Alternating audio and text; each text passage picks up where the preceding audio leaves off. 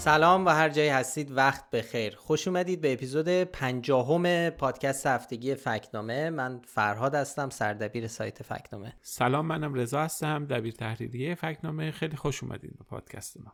خب خیلی ممنون از شما که هر هفته پادکست ما رو گوش می‌دید. برای شنوندهایی که ممکنه دفعه اولشون باشه صدای ما رو میشنون این توضیح هم بدیم که ما اینجا هر هفته فکت چک هایی که تو سایت فکنامه منتشر می‌کنیم و یه مرور می‌کنیم بیشتر دربارشون حرف می‌زنیم در واقع جور پشت صحنه فکت چک هایی که منتشر می‌کنیم. این هفته هم خب همینطوره. سعی می‌کنیم خیلی سریع فکت چک هایی که تو چند روز اخیر روشون کار کردیم و با رضا یه مروری بکنیم. قسمت قبل رو کامل اختصاص دادیم به ماجرای درگیری های اوکراین و حمله روسیه به اوکراین و اطلاعات نادرستی که تو این گیرودار منتشر میشه. این هفتم باز هم چند تا فکچک درباره این جنگ داریم در ادامه میریم سراغشون. ولی خب با یه سوژه دیگه می‌خوایم شروع کنیم و اونم یه سوژه که این روزا خیلی تو ایران خبرساز شده. کلی اطلاعات فیک و ساختگی باهاش قاطی شده. و ماجرا خیلی پیچیده شده برای بعضیا و اونم ماجرای خانوم کاترین پرز شکدمه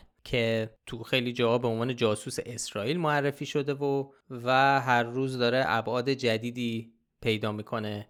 خیلی از مخاطبای فکنامه هم ازمون خواستن دربارش فکت چک و مقاله بنویسیم. رضا تو تو این چند روز خب خیلی درگیر این ماجرا بودی و خیلی خوندی و بررسی کردی. می‌خوای تو شروع بکنی یه ذره قصه رو توضیح بده و بریم بررسی کنیم ببینیم چه خبره این ماجرا. خب همونجوری که گفتی تو روزهای گذشته ماجرای کاترین شکتم خیلی خبرساز بود. زنی که سالها به عنوان تحلیلگر توی رسانه های محافظه کار تو ایران و حتی سایت خامنه ای فعالیت می‌کرد مطلب مینوشت ناگهان خب سر از تایمز اسرائیل در آورد و هواشی که حالا شنیدیم و دیدیم و خوندیم. خب یه مروری بکنیم ماجرا از کجا شروع شد؟ خب از اینجا شروع شد که روز جمعه 6 اسفند یه کانال تلگرامی که گفته میشه نزدیک به محمود احمدی نژاده. سولس میدیا. سولس میدیا. یه مطلبی منتشر کرد و توش نوشت که ستون نویس ثابت وبسایت آیت الله خامنه‌ای در یادداشتی برای تایمز اسرائیل از نفوذ خود در ایران پرده برداشت. نفوذ تحلیلی عامل موساد در ارگانهای وابسته به بیت رهبری و سپاه. این در واقع عنوانی بودش زیرتیتری بودش که برای این مطلب منتشر کرده بودن. خب این خیلی باستاب داشت تو فضای رسانه شبکه های اجتماعی. ما هم رفتیم از زاویه کار خودمون فکنامه موضوع رو بررسی بکنیم ببینیم ماجرا از چه قراره چه چیزای فیکی اومده چه در واقع اطلاعاتی داریم چه چیزای قطعیه چه چیزای قطعی نیست. از این جهت رفتیم و موضوع رو بررسی کردیم. خب اول بذار بگیم که این مقاله ای که خانم شکتم تو تایمز اسرائیل منتشر کرده چیه قصهش خب این یه تو بخش بلاگ های روزنامه سایت روزنامه تایمز آف اسرائیل در واقع بخشیه که خب میشه درخواست داد و یه حساب برای آدم می‌سازن برای کسایی که می‌تونن بنویسن و, و می‌خوان بنویسن opinion ـه op-ed می‌نویسن. تو این مقاله خانم شکدم از فعالیت ها و تجربیاتش در ایران میگه و توش میگه که من تونستم با توصیه بعضی از کسانی که خب به ابراهیم رئیسی مثلا نزدیک بودن که حالا طبق توصیفاتی که میگه احتمال خیلی زیاد نادر طالب زاده رو داره میگه تونسته با رئیسی مصاحبه اختصاصی بگیره و حالا این مقاله درباره اینه که من از مصاحبه و گفتگوم با ابراهیم رئیسی و حرفایی که به من زد به چه نتایجی رسیدم؟ و در نهایت خودش معتقده که اون با توجه به حرفا و تماس هایی که با افرادی مثل آقای رئیسی و اطرافیانش داشته به این نتیجه رسیده که جمهوری اسلامی دنبال اینه که به سلاح ای دست پیدا بکنه. و و این خب تحلیل ایشونه و میگه که من با توجه به حرفایی که دارن می‌زنن و رویکردهایی که می‌بینم در سیاست های جمهوری اسلامی همچین عقیده ای دارم. یه چیز خلاصه این مقاله است. خب تاریخ این یادداشت مال چهار آذر سه ماه طول می‌کشه تا برسه به ایران. تو اون کانال احمدی نژاد منتشر بشه و از اونجا که منتشر شد جار و جنجال ها و هواشی شروع بشه. کانال سولس میدیا البته. کانال رسمی احمدی نیست. کانال, کانال آره میگن نزدیک, نزدیک به احمدی نژاد. احمدی خب این یادداشت بعد از سه ماه به ایران می‌رسه و شروع می‌کنه به پروبال پیدا کردن. یه سری اخبار و یه سری ادعاها مطرح میشه صحبت از مصاحبه های کاترین شکدم میشه. توی شبکه های اجتماعی مطالبی به اسم ترجمه مصاحبه کاترین شکدم با سایت اسرائیلی منتشر میشه. خب به طور خبرهایی میاد درباره ارتباط های غیر افلاتونی شکدم با 100 تا مقام ایرانی که خیلی باستاب گسترده ای داره. توی سوشال مدیا دست به دست میشه. مردم هنوز دارن میفرستن این رو برای همدیگه. در واقع یه جوری وانمود میشه و با قاطی خیلی خبرهای فیک که کاترین شکدم اومده در اون مقاله تایمز تایمز اسرائیل اقرار کرده به اینکه من نفوذی بودم نفوذی اسرائیل بودم و به این چیزا دست یافتم در که این چیزا رو نمیگه تو اون مقاله. حالا می‌خوای یه, یه نمونه مهم مهمترین نمونهش رو بگو از خبرها و حالا اطلاعات نادرستی که درباره این قصه پخش شد و خیلی هم تاثیرگذار و با نفوذ بود ماجرا. خب به حال یک اکانت توییتری به اسم آتوسا شجاعی یه مطلبی رو منتشر می‌کنه تاریخ 9 اسفند. یه رشته توییتی رو می‌ذاره به اسم ترجمه مصاحبه جدید کاترین شکدن با سایت اسرائیلی. و توش یه سری مطالب و ادعاها رو مطرح می‌کنه که خب صد درصد فیک و جلیه تا اون موقع قطعا شکدم هیچ مصاحبه ای نداره فقط تنها مطلب همون یادداشت تایمز اسرائیل که خب تو اون یه چنین مطالبی که توی این توییت ادعا شده بود نیست. تو اونجا توی این رشته توییت گفته میشه که یدالله جوانی که یه فرمانده شناخته شده است تو سپاه رابطه نفوذ شکدم بوده. از قول شکدم در واقع به ارتباط های جنسیش با مقام های ایرانی اشاره می‌کنه. میگه تقریبا هر کسی که من برای کار معرفی می... تقریبا با هر کسی که به من برای کار معرفی می‌کرد رابطه برقرار می‌کردم. میگه تمام آقایان و مسئولان حکومتی که برای کار ملاقات می‌کردن پیشنهاد عقد موقت یا سیغه اسلامی دادم و تقریبا همه قبول می‌کردن. تو مصاحبه در واقع اون چیزی که گفته مصاحبه ادعایی درباره بیماری های مقاربتی بوسیدن و قلیون کشیدن به آخونده و اینا هم یه جزئیات اینجوری داره. خب اینا پس پس این در واقع این رشته توییت می‌خواد ماجرا رو از اون چیزی که واقعا بوده بیش پروبال یه جورایی سینمایی و قصه هیجان انگیز و می‌دونید آره توش یه جاسوسی هست یه پرستویی هست آره. میاد میره مقامایی هستن که خیلی اقوا می‌کنه اقواگره و نفوذ می‌کنه. حتی تو یکی از توییت ها خیلی خندیدیم به تو یکی از تو این توییت ها مثلا میگه آره حتی تو رخت خواب به من داشتن اطلاعات می‌دادن. خب این اینا خب همونجور که گفتی اساسا در واقع زایده تخ... تخیل پخش کنندگان اینه. این خیلی قصه جذابیه ولی خب مسابقه تخیلیه تخیلیه و باور شد بسیار زیاد این پخش شد باور شد. من هنوز امروزم تو راه می اومدیم همینجور تو توییتر میچرخیدم تو اتوبوس بودم.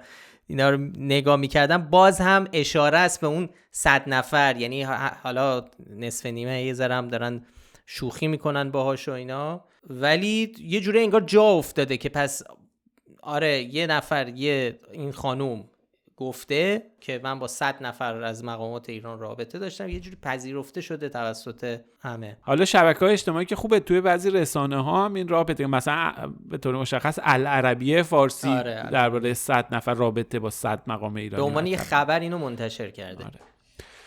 خب یه ذره درباره این account آتوسا شجاعی که handle ش هم هست خبربازم ات خبربازم یه ذره درباره این صحبت کنیم. چرا باید همچی چیز fake ی رو منتشر کنه و ما چی می‌دونیم درباره این اکانت ببین بذار همونجور که گفتیم محتوای مصاحبه fake خود این account هم fake ه خب چه معنی؟ که به حال یه حساب کاربری که تا حالا چندین بار هندلش رو عوض کرده آدرسش رو عوض کرده اسمش رو عوض کرده نمی‌دونی وابسته به بیوش رو عوض کرده. بیوش رو عوض کرده الان خودش رو خبرنگار معرفی می‌کنه. چند بار مرده از کرونا. خب اصلا کلا ما نمی‌دونیم این اکانت وابسته به کجاست ولی اینو می‌دونیم به طور قطعی که تو کار انتشار اخبار جعلی اونم به صورت حرفه‌ای سابقه داره.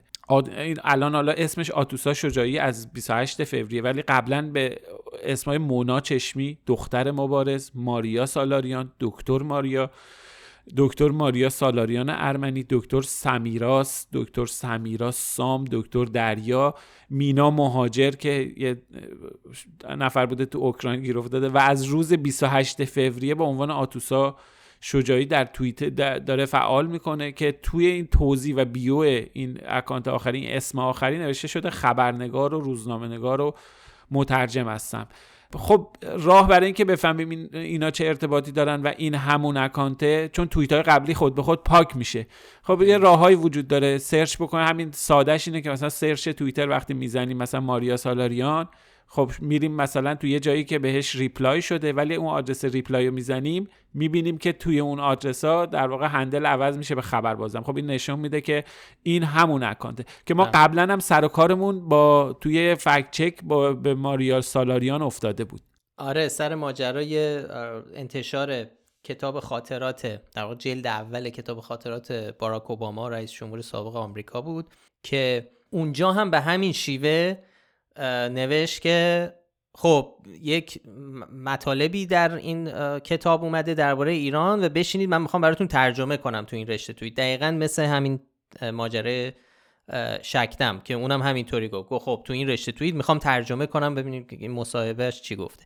اونجا هم یه در واقع نقل قول هایی از کتاب باراک اوباما میاره که اساسا همشون صد درصد ساختگی بودن. و ما خب رفتیم کتاب رو نگاه کردیم و اصلا موقع هم یه مقاله منتشر کردیم که از همون موقع که بعد اینکه شروع منتشر کردیم شروع کرد دونه دونه پاک کردن اون توییت ها رو. همون موقع که الان هم که خب اصلا حساب کاربری عوض شده. خیلی شیوه این دوتا چیزی دوتا این توییتی که درباره اوباما اون موقع ترجمه جعلی کتاب اوباما و این ترجمه جعلی مصاحبه کاترین شکتم خیلی به هم دیگه شباهت داره. یه جهت مثلا اینکه جفتشو با یه اعتماد به نفس بسیار بسیار بالایی می‌نویسه که اصلا آدم شک می‌کنه میگه نکنه.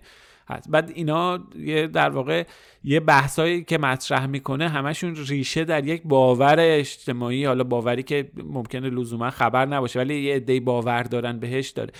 به نظر می‌رسه این الگوی باید روش کار بکنیم یعنی بریم نمونه های کارهای دیگه هم بیاریم بذاریم کنار هم دیگه کار بکنیم. من حدس می‌زنم میشه به یه الگوی ثابتی دست پیدا کرد که نشون میده این داره از یک در واقع کار مشخصی رو انجام میده. یک دو سه روش حرفه‌ای داره برای تولید اخبار جلی برای جهدهی به افکار عمومی برای در واقع پخش اطلاعات نادرست. حالا اینکه از کجاست در واقع قصد و هدفش چیه اینوری اون و اینا رو حالا ما نمی‌دونیم. اینا مشخص نیست. ولی به هر حال اینی که می‌دونیم اینه که این به صورت حرفه‌ای این اکانت تو انتشار اخبار جعلی دست داره.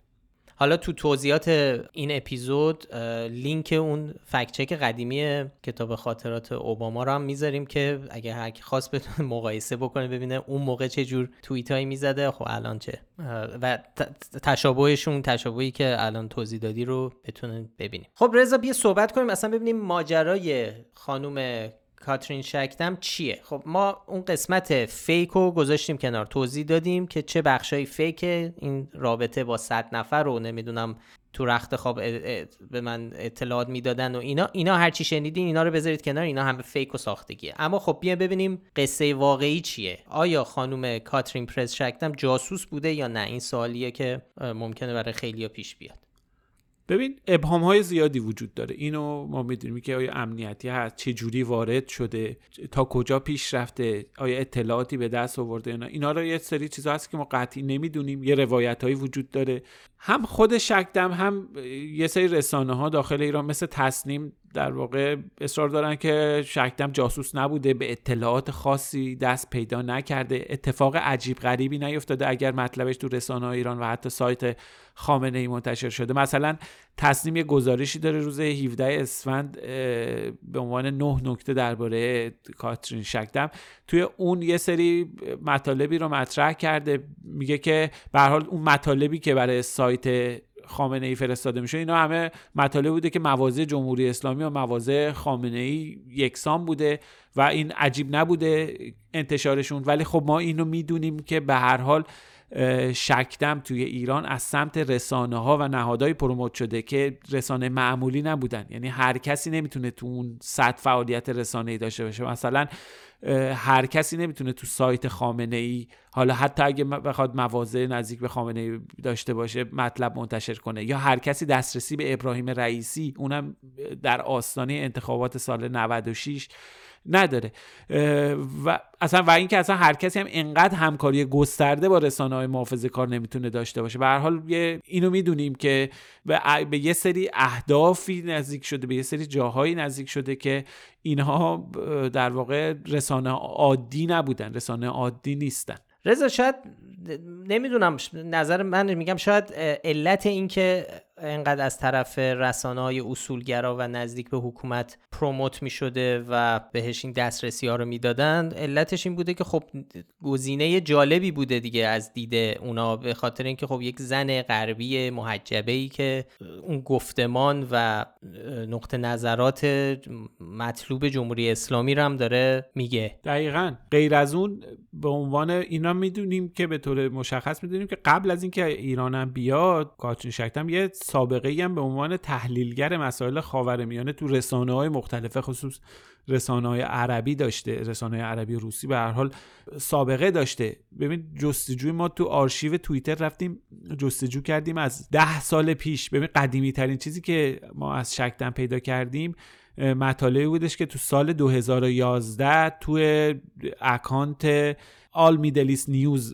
منتشر شده اصلا به صورت فله ای مطالب شکدم رو منتشر می‌کردن. توی همون سال مثلا شکدم تو سال 2011 توی سایتی به اسم Foreign Policy Blogs که البته فرق داره با همه Foreign Policy معروف. مطلب می نوشته کنار مطلبش اصلا بیوگرافی داشته اونجا مدعی شده با گاردین همکاری می‌کرده. ولی خب حالا به هر حال اینکه ما با گاردین همکاری می‌کرده چیزی پیدا نکردیم. یه دونه توی یه مطلب چند هزار کلمه ای توی که درباره بهار عربی بود در واقع یه timeline بود. یه جایی کوچیک به یه گزارشی از شکدم اشاره کرده بودن report کرده بودن که شکدم فلان ساعت فلان چیزا از یمن گفته.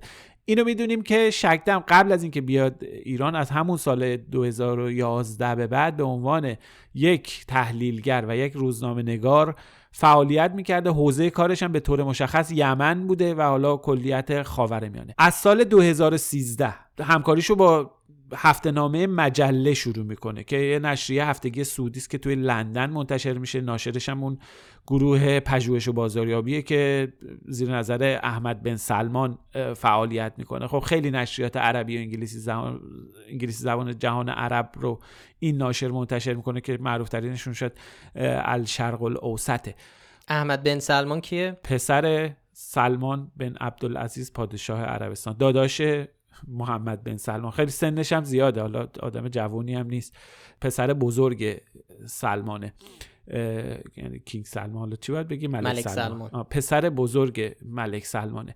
به هر حال توی اونجا یه برای خودش یه پروفایلی داره کاترین شکتم که اونجا به عنوان یه نویسنده ثابت که داره فعالیت می‌کنه اونجا مطلب می‌نویسه و اولین مطلبش هم دو می 2013 توی مجله منتشر شده. از اون موقع داره مطلب می‌نویسه. بعد از این تقریبا یک سال بعد از سال 2014 همکاری شکدم با روس ها شروع میشه. خب اول کارش رو با Russian International Affairs Council شروع می‌کنه که یه think tank زیر نظر دولت روسیه است. خب بعدش وارد یعنی به طور شروع می‌کنه به همکاری با RT یعنی شروع می‌کنه به همکاری با Russia Today تو همون حین خب به هر حال با رسانه های دیگه هم مثل میدلیس مانیتور الجزیره اینها به طور جسته گریخته همکاری می‌کنه به عنوان تحلیلگر امور یمن و خاور میانه. و بعد از اون هستش که از حدود سالهای 94 95 پاش به رسانه های ایرانی هم باز میشه. حالا اینجوری که گفته میشه تا سال 96 با دفتر خامنه ای همکاری می‌کنه. مطالبش تو روزنامه ها تا یکی دو سال بعدش منتشر میشه. تا همین اواخر تا یه سال پیش با تصنیم هم همچنان کار می‌کرده. اون مصاحبه معروفش با ابراهیم رئیسی هم هست که به سفارش راشا توده گرفته یا حداقل اینکه گرفته داده به راشا توده پخش شده. به هر حال این یک سابقه فعالیت به عنوان تحلیلگر با رسانه ها رو قبل از اینکه بیاد ایران داشته. این یه فکت این یه واقعیت این چیزیه که ما می‌دونیم. خب یه ماجرایی که خب خیلی ها براشون سوال و دنبال جوابن اینه که بالاخره خانم شکنم آیا جاسوس اسرائیل هست یا نه؟ که خب ما نمی‌دونیم نمی‌تونیم به طور قطعی اینو جواب بدیم. اینو این سوال رو تو این مصاحبه های اخیرم ازش پرسیدن. مثلا شکتم تو مصاحبه با بی بی سی خودش میگه من رابطه با اسرائیل ندارم.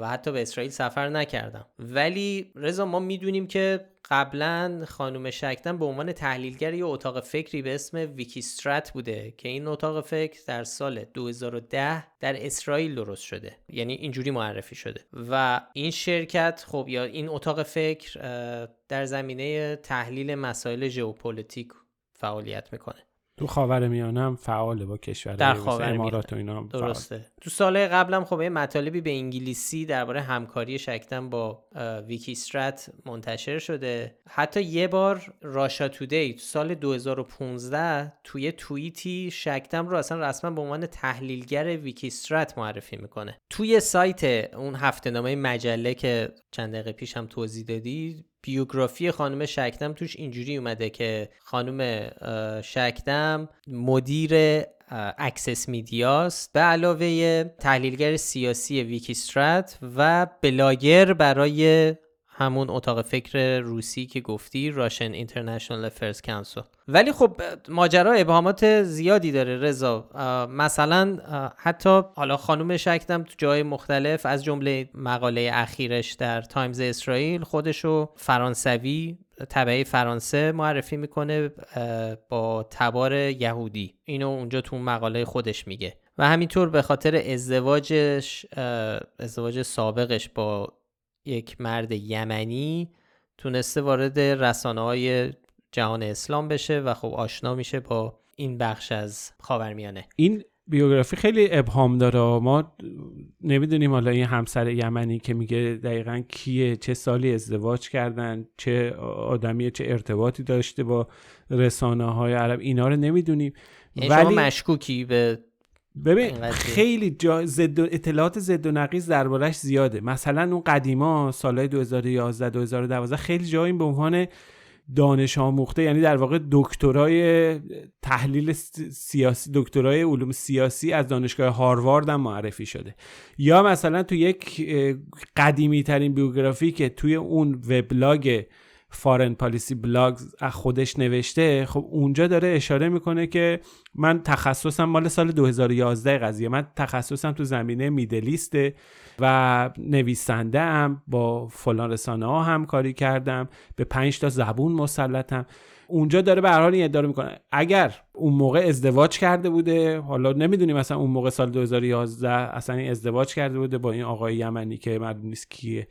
و اون موقع این ازدواجی که کرده بوده به تحت تاثیر این ازدواج اومده حوزه تخصصی شده خاور میانه. چون سال 2011 اون زمان 2010 اصلا زمان تو اون مطلبی که صحبتش شد گاردین منتشر کرده تو اون timeline. اسم شکدم هم یه جای اون timeline اومده. این یعنی از سال 2000 زمان بهار عربی داشته گزارش مخابره می‌کرده وضعیت یمن. میگم خیلی این وسط ابهام وجود داره. ادعایی که خودش می‌کنه خیلی زد و نقیزه بیوگرافایی که ازش این ور منتشر شده بالا پایین و اینها زیاد داره. اینا رو ما به طور قطعی نمی‌دونیم. به خاطر همین وقتی که شما چند تا چیز غیر قطعی می‌بینی دیگه شک می‌کنی به بقیه چیزا هم باید با نگاه تردید نگاه کنی. اینکه آیا فقط پاسپورت فرانسوی داره تبارش چی بوده؟ اینا هم همه مطالبی که میشه گفت اینا ادعاهایی که مطرح شده و دربارش ابهام وجود داره. حالا ممکنه تو روزهای آینده اطلاعات جدیدی بیاد اما خب فعلا ما سعی کردیم چیزایی رو که تا, این تا الان قطعی می‌دونیم البته چیزایی هم که نمی‌دونیم رو بازگو کنیم اینجا. خب این که می‌دونیم ادعای مربوط به ارتباط شکتن با صد مقام ایرانی ساختگیه به کلی مصاحبه ای در این باره وجود نداره. اینکه می‌دونیم شکتم سالها به عنوان یک تحلیلگر با رسانه‌های مختلف همکاری کرده از جمله اتاق فکرهای اسرائیلی و روسی. اینکه می‌دونیم ایران اومده و به بالاترین سطوح رسانه از جمله سایت خامنه ای آر راه پیدا کرده و دیگه چی؟ دیگه همین به اضافه یه عالمه داهایی که به طور قطعی فعلا نمیشه. و چیزهایی که خب خودش میگه در هم مصاحبه این چند روز اخیرش با رسانه فارسی زبان و همین. و همین. حالا مطلبش رو منتشر می‌کنیم موقعی که پادکست منتشر میشه. لینک این گزارش هم هست. شما می‌تونید ببینید اونجا لینک ها توییت ها هر چیزی که اینجا دربارهش صحبت کردیم به اضافه اطلاعات بیشتری که توی مقاله اومده و فرصت نکردیم دربارهش حرف بزنیم اونجا قابل دسترسه و می‌تونید اگه حوصله داشتید و علاقه داشتید برید ببینید و بخونید. خیلی ممنون. خب بریم سراغ موضوعات دیگه. همونطور که گفتم این هفته هم مثل هفته گذشته چند تا فکت چک جدید داریم درباره مسئله اوکراین و حمله روسیه. سوژه اصلی خبری این روزهای ایران و جهانه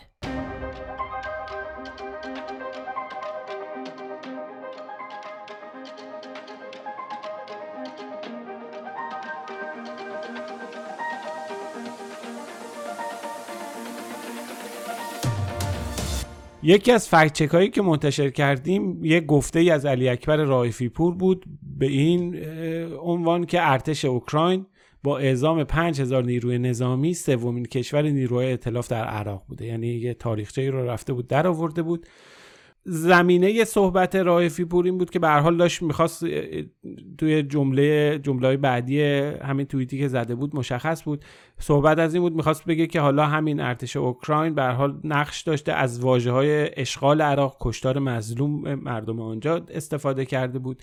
و به نظر می‌رسه که در حال القای این مطلبی بودش که حالا الان اتفاقی داره میفته مال همونایی که خودشون رفتن عراق اشغال کردن حالا کشورشون به حال هدف حمله نظامی کشور دیگه قرار گرفته. ما به این گفته رفتیم بررسی کردیم تحقیق کردیم نشان درست دادیم. خیلی هم حالا واکنش ها داشت. حالا توی شبکه های اجتماعی خیلی برامون کامنت های بامزه نوشتن. حالا اغلب خب ما در آقای رایفی بور کار زیاد کردیم. مستند مفصل ساختیم. چند تا چک کردیم بهش نادرست دادیم شاخدار دادیم مؤسسه مساف رو بررسی کردیم. حالا اینا بماند. این یکی رو درست دادیم. درست بود این ادعایی که در مورد تعداد نیروهای اعزامی اوکراین به عراق کرده بود درست بود همخوانی داشت با گزارش مرکز تاریخ نظامی آمریکا. البته حالا دقیق نبود اونجا گفته بود 7000 نیروی نظامی به عراق اعزام شدن و اینکه از حیث جمعیت نیروها در فاصله سال 2003 تا 2008 اوکراین سومین کشوری بوده که از نظر تعداد نیروی اعزامی بیشترین جمعیت داشته. خب ما هم خب به دلیل این همخانی اینا به این گزاره در واقع نشانه درست دادیم. خب بریم سراغ بعدی. یه فکچک دیگه که مرتبط با موضوع روسیه و اوکراین بود فکچک قبرستان های متحرک برای مرد سوزی بود که شایع شده بود که گفته بودن که نیروهای روسی اینا رو بردن اوکراین که اجساد رو بسوزونن و در واقع تلفات نیروهای خودیشون رو از بین ببرن. ما به این چرا نشانه غیر قابل اثبات دادیم. خب قصهش همینجور که گفتی این بوده که خب تو شبکه اجتماعی همچین شایعی مطرح شده بود که روسیه با این دستگاه می‌خواد کشتهای خودش رو مخفی کنه. اولین بار یک روز قبل از جنگ سایت تلگراف چنین مطلبی رو منتشر کرد. خب این گزارش هم یه تحلیلی بود روی حرفایی که وزیر دفاع بریتانیا گفته بود درباره اطلاعاتی که از درگیری های شرق اوکراین تو سال 2015 به دست اومده بود. حالا این دستگاه چیه؟ دستگاه در واقع جز ماشینالات امهای پسماندهای بیولوژیکی و بیمارستانی است که سال 2013 یه شرکت روسی در سنت پترزبورگ ساختتش سال 2015 دو تا نماینده مجلس آمریکا میگن از طریق منابع اوکراینی رئیس سرویس امنیتی اوکراین و همینطور آژانس های اطلاعاتی آمریکایی و بقیه سری سری کشورهای دیگه یه اطلاعاتی به دست آوردن که روسیه تو درگیری قبلی در شرق اوکراین از هفت تا از این دستگاه ها استفاده کرده ولی خب هیچ تصویری منتشر نشده که نشون بده این استفاده کرده برای سوزوندن اجساد آره؟ معلوم نیست ببینید این که سوزوندن حالا قصهش چیه؟ ببین پسماندهای بیولوژیکی و بیمارستانی ببین یک علتش این می‌تونه باشه که همچین دستگاهی تو جنگ باشه. یک علتش ممکنه این باشه که خب بالاخره اونجا زخمی داره بیمارستانهای صحرایی وجود داره. ممکنه بخوان مثلا یه دست قطع بشه می‌دونی؟ جراحی هایی باید انجام بشه. خب اینجا مثلا گوشت و پوست و هزار تا این چیزها هست. خب اینا رو باید چیکار کنن؟ اینا رو که نمی‌تونن همینجا بریزن کنار درخت. باید از بین ببرن دیگه و بهترین راهش هم اینه که بسوزونن. هم به لحاظ بهداشتی هم به لحاظ تاکتیکی شاید حتی باید اینو یه فکری براش بکنن. حرف اینه که ما می‌دونیم که این از این دستگاه استفاده شده یعنی بوده حداقل در سال 2015 امسال برای امسال هیچ تصویر و سندی وجود نداره. اون چیزی که می‌دونیم مربوط به سال 2015 همون سال 2015 هم مشخص نیست که این که این جنازه های سربازای خودش رو سوزونده باشه. هرچند خب رو کاغذ ممکنه می‌تونه انجام بده ولی چیزی نیست که ثابت بکنه همچین کاری کرده روسیه. پس اون ادعای نماینده های مجلس آمریکا منابع اطلاعاتی آمریکا اوکراینی اونا چیه؟ اینا نظر ما فکت قطعی نیست؟ از نظر ما اینا فکت قطعی نمی‌تونه باشه به خاطر اونا در واقع زینفند تو این قضیه.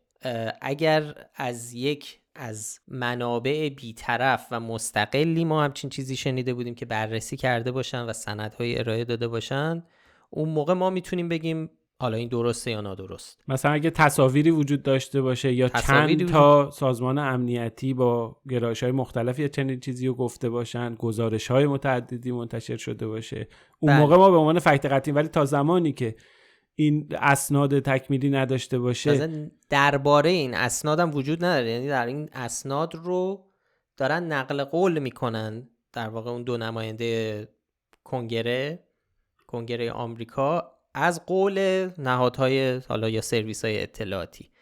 کسی چیزی ما چیزی در دسترس نداریم و اصولا هم روش ما اینه که ما فقط استناد می‌کنیم به منابعی که برای نه فقط ما بلکه برای همه مخاطبامون قابل دسترسی و بررسی باشه. و تا وقتی که یه چیزی مخفیه و سریه ما نمی‌تونیم بهش استناد کنیم. برای همین فعلا ما به همچی چیزی به این قصه غیر قابل اثبات میدیم. یعنی به همون نسبت که می‌تونه درست باشه به همون نسبت می‌تونه درست هم نباشه. می‌تونم درست نباشه. بله چون علت در واقع وجود همچین دستگاهی در میدان جنگ می‌تونه علت های دیگه ای داشته باشه. لزوما چون فقط اونجا برای جنازه سوزی نیست. بسیار عالی. یه فکچه که دیگه هم داشتیم. عنوانش بود بازیگران گریم شده را به عنوان زخمی های جنگ اوکراین جا می زدن آره این خیلی خب. سریع می‌تونیم بگیم. یه ویدیویی هست که پخش شده بود در خیلی جای دنیا مثل خیلی از اینایی که ما درباره اوکراین میگیم خیلیاش در کشورهای دیگه هم پخش شده و فقط مختص به ایران نیست. ولی خب ما اونایی رو انتخاب می‌کنیم که در فضای فارسی هم پخش میشن. یکیش اینه که یه ویدیویی نشون میده که دو تا دختر و پسر جوونن دارن میخندن صورتاشون خونیه ولی خب خونه مصنوعی گیریمه یعنی به وضوح می‌تونیم ببینیم که حتی یه نفر میاد شروع می‌کنه یکی پسره رو شروع می‌کنه گیریم کردن. توضیحی که واسه این ویدیو خیلی کوتاه داده شده اینه که خب دارن کشته سازی می‌کنن و اینا بازیگرایی که در نقش قربانیان جنگ روسیه اوکراین داره جاشون می‌زنه و تمام اینا صحنه سازی. خب این در واقع صحنه سازی واسه جنگ اخیر نیست. هرچند این دو نفر واقعا یه جورایی میشه گفت بازیگرن. این در واقع برای پشت صحنه یک سریال اوکراینی به اسم کانتامین که در واقع این تصاویر مربوط به فصل گذشتهش در سال 2020 آره خب خلاصه این تئوری توته یا یه چیزی دارن به اسم تئوری توته بازیگران بحران که میگن که بعد تو خیلی از وقایع خبری که از رسانه ها پخش میشه میگن آدمایی که دارید می‌بینید اینا همه بازیگرن و اون اتفاقات واقعا نیفتاده و اینا صحنه سازی. خب یه یه قصه دیگه حالا از اون ور برای به ضرر حالا با هدف هدف قرار دادن سمت روسیه پخش شده و اونم یه فیلم فیلمیه که از سخنرانی اخیر پوتین که در یک جمعیه و ادعایی که میشه این فیلمیه که نشون میده که در واقع به نظر می‌رسه که دست پوتین از اون میکروفونی که جلوشه رد میشه و اینو خیلیا به حساب این گذاشتن که ثابت می‌کنه پوتین در واقع اونجا بین اون آدما نیست و این با پرده سبز فیلم برداری شده و پوتین یه جای دیگه فیلم برداری کرده این تصاویر رو انداختن رو هم. اینو میشه توضیح بدی رضا که قصهش چیه؟ اینو خود آقا فراد توضیح بده شما بیشتر در جریانی. تخصصیه؟ خیلی خوب باش. ببین اصل قضیه از شبکه اجتماعی ردیت شروع میشه این ماجرا. که همونطور که گفتم تو یه دیدار پوتین با مهمانداران هواپیمای ایروفلوت روسیه. خب این این ادعا به چند دلیل نادرسته. یکی اینکه خب وقتی تصاویر با کیفیت تر از اون دیدار منتشر میش شد و دیدیم میشه, میشه دید که اون تو اون صحنه ای که میگن دستش رد میشه از میکروفون خب این اتفاق نمیفته و اونجا وقتی کیفیت خوب آدم می‌بینه می‌بینه که چی شده بود؟ همه چی طبیعیه این یه پدیده بستریه به اسم compression artifact که در واقع ناشی از نقص فنی توی ویدیوهای دیجیتاله که بهش میگن generation loss در واقع یه سری شما یه سری از داده های تصویری رو از دست میدی. وقتی در واقع وقتی مثلا یه ویدیویی توی اپلیکیشنی منتشر میشه خود اون اپلیکیشن هم یه ذره کیفیت رو میاره پایین در واقع compress ش می‌کنه فشردهش می‌کنه. باز دوباره اون یه دون اون compress شده رو یه جای دیگه می‌ذارن دوباره این compress میشه. این اتفاق وقتی میفته یه ب... همونجور که گفتم یه بخشی از داده ها رو آدم از دست میده و این یه پدیده در واقع خطای بصریه که اتفاق میفته چون یه سری پیکسل ها رو آدم از دست میده اونجا. و در واقع اگه برید الان روی وبسایت تو مقاله اصلی ما ویدیو با کیفیت تر رو گذاشتیم. میشه دید که می‌تونید ببینید که این اتفاق نمیفته و همه چی عادیه در اصطلاح. گفتم تخصصی ها فراد compression artifact. حالا منم تخصص منم من که نبود اینو. فقط اون چیزی که آره. اوکی. خب خلاصه. این ادعا که جلسه پوتین جلوی پرده سبز بوده نادرسته. از سایت ردیت هم حذف شد بعدن که این قضیه روشن شد. بسیار عالی. خب آقا فراد از فکت های اوکراین بگذریم. بریم سراغ آقای خامنه ای دو تا فکت چک داشتیم تو هفته گذشته از رهبر جمهوری اسلامی ایران.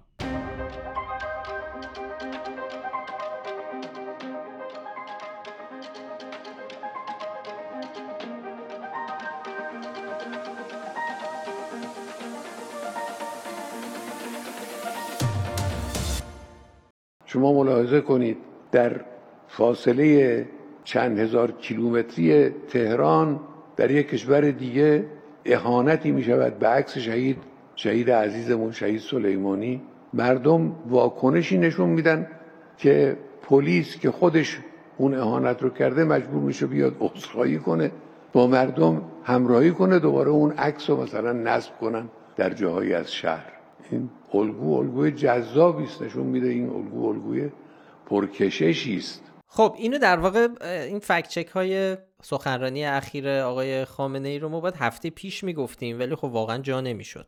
حالا سخنرانی روز مبعثه. روز مبعث درسته. خب یکیش ماجرای پایین کشیدن عکس قاسم سلیمانی و عذرخواهی پلیس هند بود که خامنه ای تو سخنرانی خودش اشاره کرد بهش گفت پلیس توی کشور وقتی به عکس قاسم سلیمانی اهانت شد مردم واکنش نشون دادن و پلیس مجبور به عذرخواهی شد.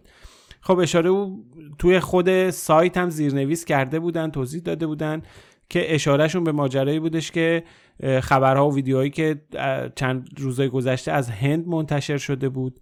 از کشمیر. ما رفتیم بررسی کردیم گزارش رسانه ها بود خبرگزاری رسمی گزارش داده بودن گزارش که پلیس هند منتشر شده بود که چنین اتفاقی افتاده. گزارشی که شاهدان عینی دادن یه مأمور پلیس توی روستایی توی منطقه مگام در مرکز کشمیر.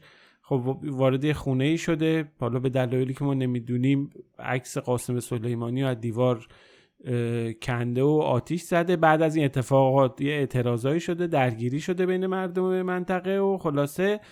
پلیس هم رفته آخر برای اینکه اوضاع رو آروم کنه عذرخواهی کرده و به خیر و خوشی ماجرا تموم شده. ولی خب به حال این رو هم باید تاکید بکنیم. ما به خامنه ای نشان درست دادیم چون واقعیت داشتیم چیزی که گفته بودیم. ماجرا به حال گزارش شده بود ازش. ولی این رو هم در گزارش نمیشیم که اون منطقه مقام یه منطقه که جمعیت شیعه نشینی داره. در سالهای گذشته گزارش هایی درباره ارتباطات جمهوری فعالیت های جمهوری اسلامی توی اونجا مطرح شده و خیلی چیز عجیب غریبی نیست. خود خامنه هم تو سخنرانیش به حال زمینش همینه. میگه به حال یه جاهایی ما رفتیم کارهایی کردیم پروموت کردیم تبلیغ کردیم قاسم سلیمانی اونجا جا انداختیم. مردم حالا حساسیت بهش نشون این اتفاق. به هر حال ما شواهد رو بررسی کردیم و نشان درست دادیم. ولی همون موقع یه شاخدارم دادیم. یعنی تو, هم... تو همون سخنرانی به یه گفته دیگه شاخدار دادیم و اونم دوباره برای بار چندم این بود که آمریکا اومده داعش رو درست کرده و خود آمریکایی هم اعتراف کرد احتیاج پیدا کردن موجودی مثل داعش رو. اینو آمریکا به وجود آورد. خودشون اعتراف کردن. خودشون گفتن.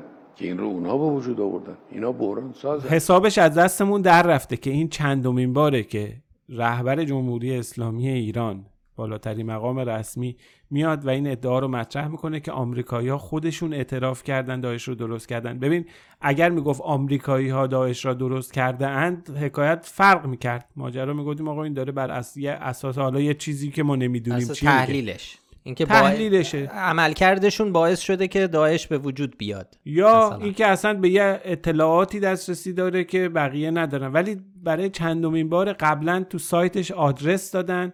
یه سری اسناد رو کردن به عنوان که ببینید آمریکایی‌ها گفتن. آدرس اشتباه اونم آدرس به به fact check ی که داره میگه این حرف اشتباهه.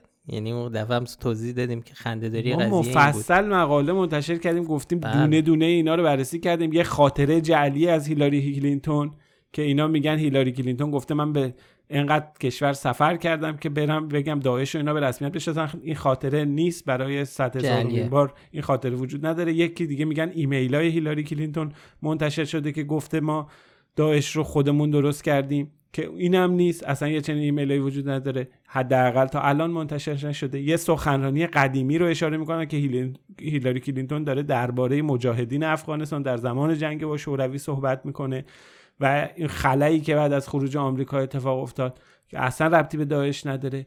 و یه گفته های دونالد ترامپ که قبلا fact check شده و می‌دونی که گفتی خامنه ای به اون fact check لینک اون fact checker لینک اون fact check یعنی آره.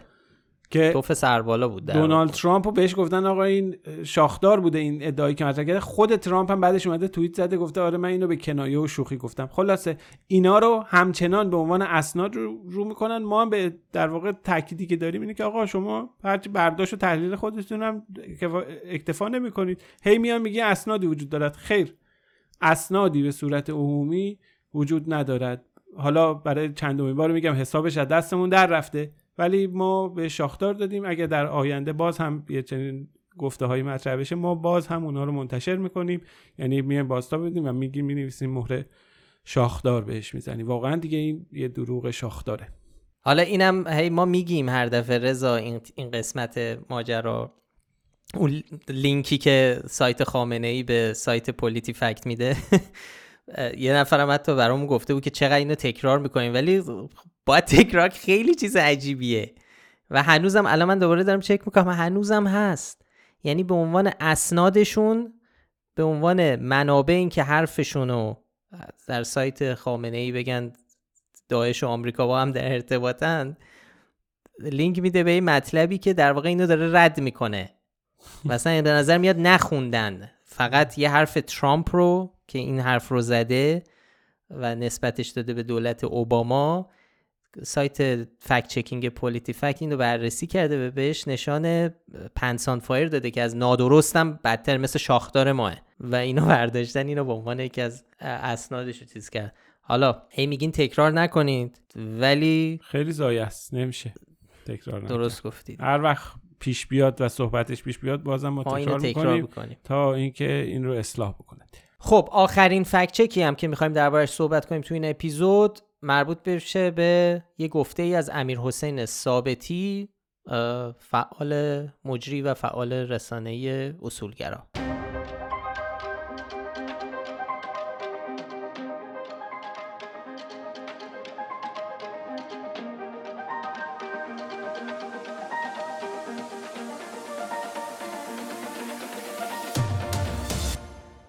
خب این آقای ثابتی ماجرا از این قرار بود که یه گفتگویی با یوتیوب جدال که مال علی علیزاده است داشت و توی اون گفتگو یه ادعای مطرح می‌کنه میگه میزان سرمایه گذاری خارجی در ایران قبل از برجام بیشتر از برجام بوده. یعنی وقتی برجام اومده سرمایه گذاری خارجی هم در دوره برجام کم شده. یه به فاصله حالا یک دو روز بعد از این مصاحبه یه گزارشی از روزنامه دولتی ایران رو در واقع لینکش رو گذاشت گفت این گزارش هم اومده داده ها و آمارهای سرمایه گذاری خارجی در دوران برجام رو با سالهای قبل مقایسه کرده و نشون میده که بله یعنی اثبات می‌کنه حرف آقای ثابتی رو. خب خیلی ماجرا جالب و با است این فکت چک. ما رفتیم لینک گزارش روزنامه ایران رو باز کردیم قشنگ رفتیم نگاه کردیم. بله یه نموداری ترسیم شده که تو اون نمودار نشون میده میزان سرمایه‌گذاری جذب شده در سالهای مختلف چقدره و طبق اون نمودار در سال 1395 و 1396 تا در واقع در سال 95 تا 97 سرمایه‌گذاری خارجی افت پیدا می‌کنه و اینطور به نظر می‌رسه که در دوره برجام کمتر بوده یعنی کم شده به نسبت قبلش. ولی این نکته اینه که این نمودار ایراد داره. خب نویسنده این گزارش تو روزنامه ایران گفته که این آمارها رو نمودار رو بر اساس داده های کنفرانس تجارت و توسعه ملل متحد آنکتاد تهیه کرده و نمودار بر اون اساس ترسیم شده. خب ما رفتیم این داده ها رو برداشتیم اونجا رفتیم تو بانک اطلاعات و داده ها داشتن. اونجا اومدیم رفتیم قشنگ بررسی کردیم رفتیم بخش آسیا.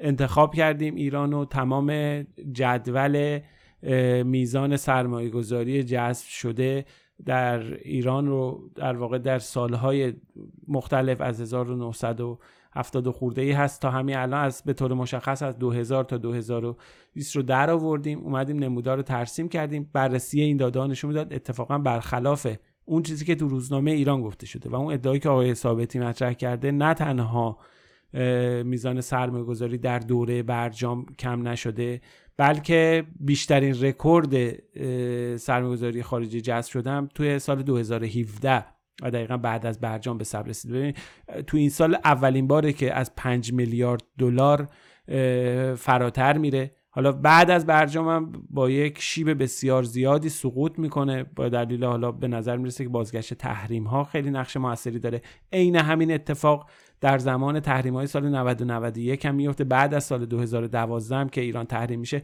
اونم روند رو به رشد سرمایه‌گذاری خارجی تو ایران با یه شتاب بسیار زیادی سقوط می‌کنه.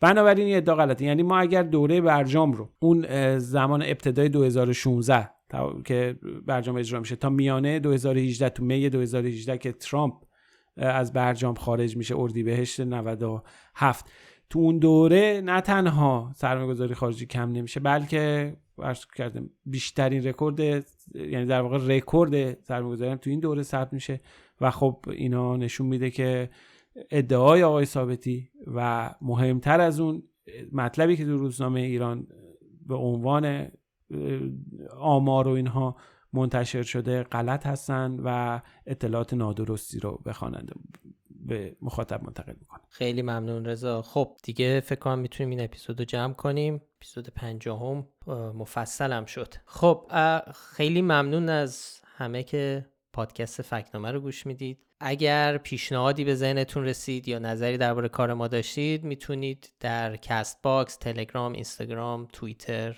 هم همه جا برامون کامنت بذارید. ضمن اینکه خب خیلی خوشحال میشیم اگه این پادکست رو به بقیه هم معرفی کنید. برای پیدا کردن ما هم کافیه اسم فکنامه رو به فارسی یا انگلیسی در همه اپ های پادکست جستجو کنید. هر هفته لینک مطالبی رو هم که بهشون اشاره می‌کنیم تو اون اپیزود رو در بخش توضیحات پادکست می‌ذاریم که بر دسترسیش براتون آسان تر باشه. پادکست فکنامه رو افشین صدری تهیه می‌کنه و مدیر هنریش هم آریا کیانه. آدرس سایت ما هم از فکنامه تا هفته دیگه وقتتون بخیر و خدا حافظ مراقب خودتون باشین. خدا نگهدار.